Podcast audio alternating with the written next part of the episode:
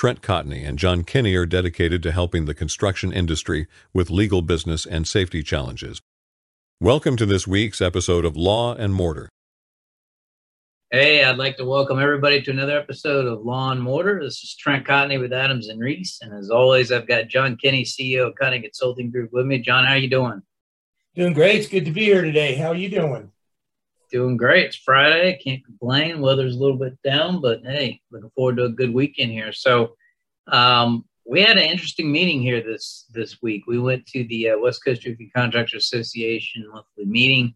They had a lot of uh, manufacturers there doing some demonstrations, and it just got my wheels turning a little bit. You know, I was sitting in the back thinking about some different things. So, you know, one of the the topics was coatings, obviously there's a lot of great uses for coating great maintenance capabilities uh, helps you know uh, increase longevity of, of what you're working with all those types of things.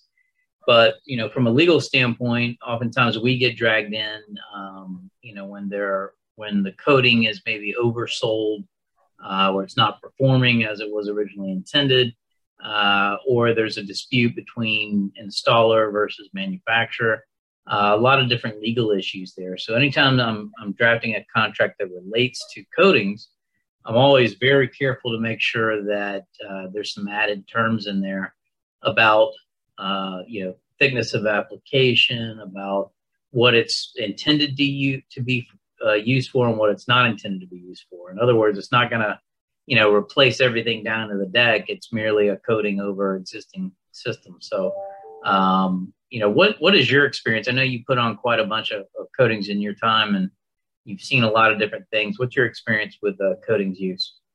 Well, I think you know it's interesting. I've had some chats with different people and organizations, and you know what I've always liked to practice is really what's being pushed today as a general standard. It's not meant for everything, right? That's the key. And there's also different products out there. So as you you know you go to work on a restoration project, or you know a lot of times even they're putting down some recovers with insulation and different fabrics and coatings. Make sure you consult with your manufacturer's representatives and their technical department.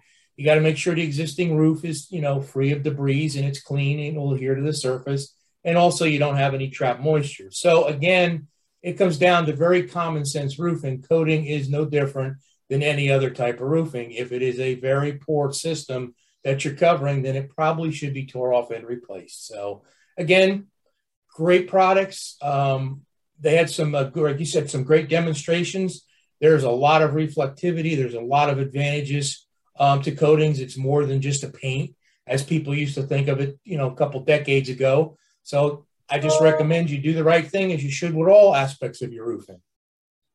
Yeah, you know, I've seen some absolutely incredible products and new stuff that's coming out. You know, everything from embedded mesh to all the liquid applied systems to a lot of different things that that we're seeing that's coming out of the coating and coating related markets. So very interested to see what the future holds. I think they're going to continue to have uh, you know great product development in that area. Something else that was interesting was uh, slip resistant underlayment uh, that was demonstrated, and you know obviously from a safety perspective, one of the things that I have to deal with when I'm defending contractors uh, from OSHA citations, a lot of times it's a result of injury or falls caused by slips on underlayment. I mean, that stuff, you know this, John. I mean, that stuff is is really slippery. Uh, oftentimes, I think about you know replacing my son's slip and slide with with some underlayment, but uh, you know, um, I know the industry is taking a look at it. They're trying to address it, but you know, we saw some interesting product uh, demonstrations on that. What's been your experience with uh, with underlayment? I mean, obviously, you did a lot of low slope, but I know you did steep slope as well. So yeah, I mean, you know, once you get onto a sloped roof, um, it doesn't have to be that great of a pitch. Three, you know, even greater than two and a half, three on twelve. You know that yeah, you start to get up there. You get dew, you get frost, you just get normal weather conditions, and, and again, um, uh, it's very very slippery. I was impressed with uh, with some of these product demos we saw because um, they really actually worked. They had slip resistance to them um, and even at the uh, we were at the IRE um, this past you know uh, February, um, they were demonstrating some other products that have some fantastic slip resistance for the soles on shoes. They're not a joke anymore. They actually do work. And honestly, in my opinion, I, I think it's a great trend in the industry, and I think all underlayments should be slip resistant, just for the simple fact you're preventing future issues, future problems, slips and falls. Yeah, absolutely. And let's hope that the uh, industry trends in that direction. Um, one of the other topics that I want to talk about is, is, I guess, from a legal perspective, we've had a lot of calls here recently for corporate maintenance and corporate maintenance related issues. A lot of times, you know, the contractors that are out there listening to this, you know, you're focused on bringing in business, on sales, on operations, on doing the things that you need to in order to be successful. But a lot of times you forget about crossing the T's and dotting the I's. And part of that is making sure that you've got meeting minutes, making sure that you've got a good operating agreement, good bylaws, good corporate documents, good corporate governance. And uh, it, a lot of those things are like your will. You don't think about it until it's too late. So um, when we get involved in corporate related disputes between, let's say, one partner and another partner, or in the event that one company wants to sell to another company, you got to make sure all that stuff's lined up. My advice is to make sure you take some time now and really get that stuff cleaned up so that you're not having to rush around last minute trying to recreate meeting minutes or find, you know, an amendment to bylaws that happened 10 years ago. So, um, John, what are you hearing from your clients on the on the business and the consulting side as it relates to that? I know you know you dig into a lot of the operational aspect, but uh, you probably see some of the same stuff I see. Yeah, I mean, surprisingly enough, a lot of a lot of folks are not really quite sure what type of operation that they have on the business and how it was formed, especially if it was done, uh, you know, a few years prior, um, and even the generational transformations in that. So, yeah, that's one of the things we like to look at is go in and you know make sure the structures are right. We don't get in you know, in the consulting end, we don't get into the tax issues and all that and the, the legalities that you would over on, on your law side. But it's still good to know how you're structured. It's still good to make sure you're filing all the proper forms. It's still good to make sure that you're in the right classification.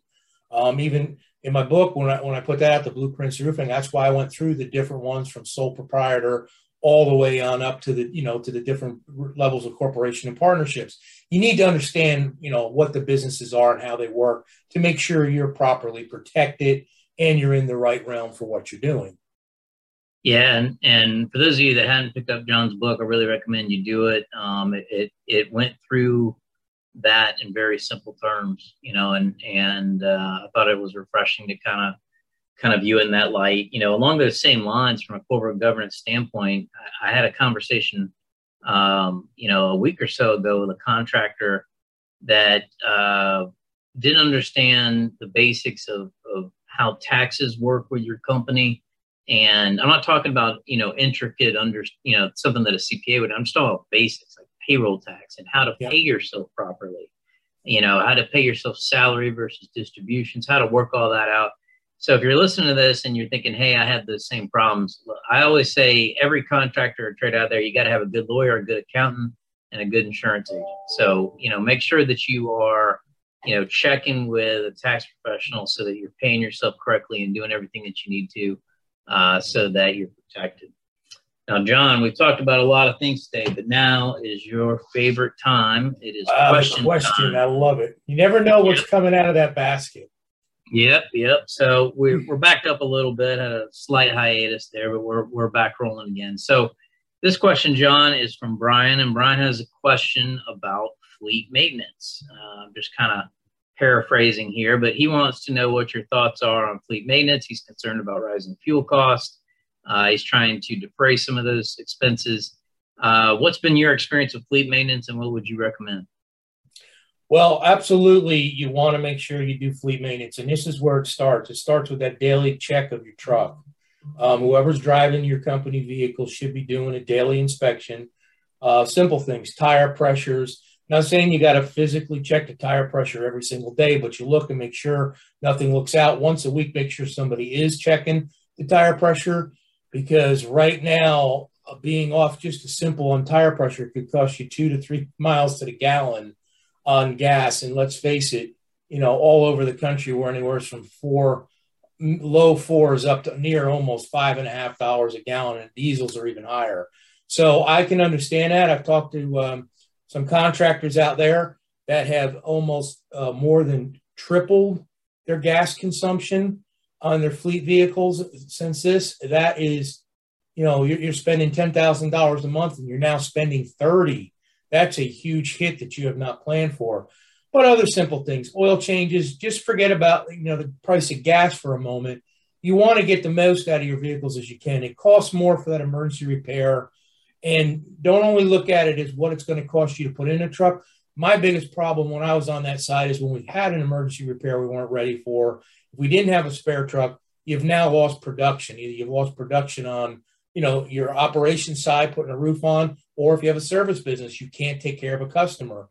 And trust me, these things happen at the most inopportune moments when you really need to be somewhere or produce. So again, I think you should uh, put a good maintenance plan in. It's not that hard to do, and I really believe you're going to save a lot more money in the long run when you when you weigh everything out at the very end.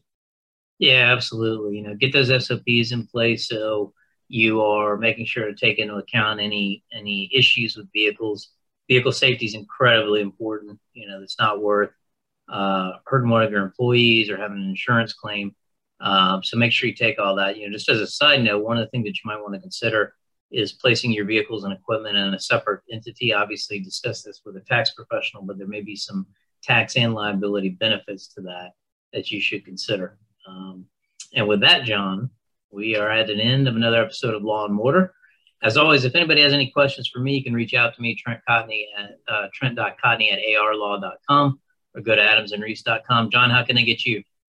Yeah, real easy. Jay Kenney at cotneyconsulting.com or go to cotneyconsulting.com on the World Wide Web and I'll be there. All right, my friend. Well, we will see everybody next week for another episode of Law and Mortar. Thank you. See y'all then.